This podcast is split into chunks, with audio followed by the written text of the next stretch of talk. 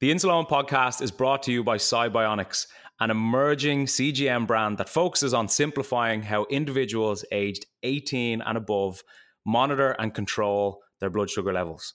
Upon becoming available on the market, the SiBionics GS1 CGM has helped users worldwide navigate the complexities of diabetes management with more confidence and peace of mind. Thanks to SiBionics, now more people are able to view and share their real time glucose data, receive customizable glucose alarms, and generate full AGP reports, all directly from an intuitive SiBionics app empowering them with the necessary information to make better decisions about their health. SiBionics combines data accuracy and comfort of wear, which is important to us all, with a feature rich app. The 14 day scanning free and calibration free SiBionics GS1 CGM aims to deliver reliable, seamless diabetes management experiences. For more, check out sibionicscgm.com.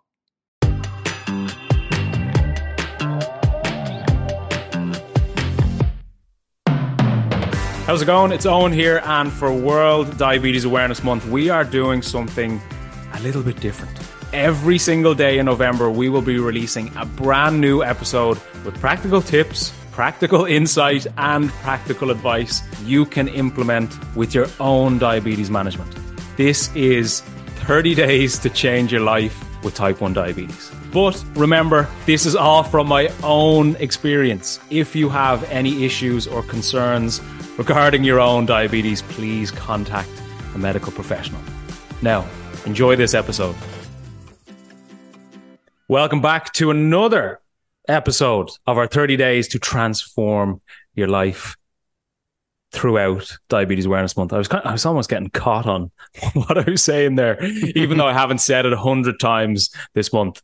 So today we're going to go through dealing with overwhelm or you could kind of put stress in the same bracket. Now, I don't mean stress in terms of the impact that it can potentially have on blood sugar. I just mean like stress in general. The thing about stress and overwhelm, even from my perspective personally, is the fact that when there's chaos going on around you, it's very difficult to keep your diabetes in the place that you like because whether you whether you realize it or not, your environment and what's going on around you at all times is going to have an impact on your energy, on your your performance, on your mood, on your ability to actually give your diabetes the time and attention that it may require. So what I like to do is go through a five step framework to help alleviate stress and alleviate overwhelm if and when I'm ever going through a period of time, which I seem to be right now, by the way, just to give you a bit of insight, when I'm going through a stressful or overwhelming period. Okay. And this five step framework essentially is number one, I acknowledge it. And when I acknowledge it, I understand the fact that, okay, I am stressed. I am overwhelmed. There's a lot going on right now.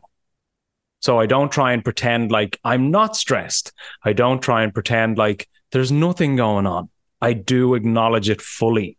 In combination with that, but essentially the second point is I normalize it, meaning even though I may be stressed, even though I may be overwhelmed and I may be caught in like that sort of stressed mindset, let's call it, or that stressed feeling, I normalize the fact that I have probably very likely experienced and felt something exactly the same before. And I am very likely to experience something very similar again in the future. So I, when I kind of zoom out and look at it as it's not just this one off, really unfortunate period of time that I'm going through, well, it may be to a certain extent. But for the most part, stress and overwhelm is something you felt and something that you probably will feel again. So normalizing it can be really beneficial. I also use that type of frame with blood sugar to get yourself out of the emotional response to highs and lows, saying to myself, well, this high blood sugar that I've had, I have had before and I got through it. And this high blood sugar that I'm having right now, I will probably have again and I will get through it again. So normalizing that sort of framework can be really helpful. Number three, I analyze what's actually making me overwhelmed.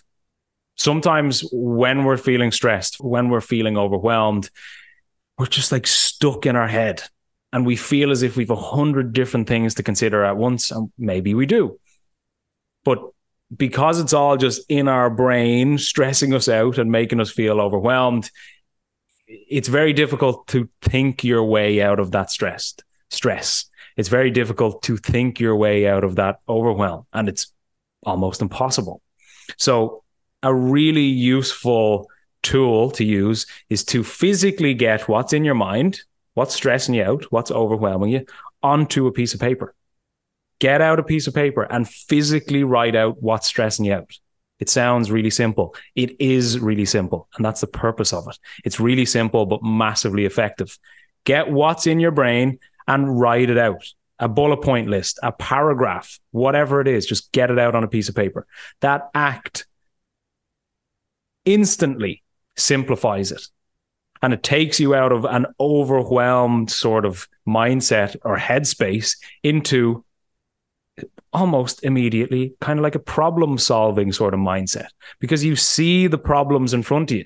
You can visualize what's on that piece of paper because you're reading it. And it's easier to differentiate between what's actually stressing me out and what am I building up too much in my own head. And it's easier to look at the solution to these things when it's in front of you.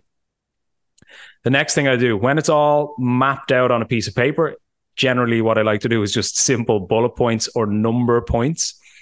I will audit my time. For me, stress comes from inaction. And if I'm building things up or if I'm not doing things or following through through with things, I keep saying true, through with things, it, it's easier to be more overwhelmed. So I audit my time. I look at what are the things that are stressing me out?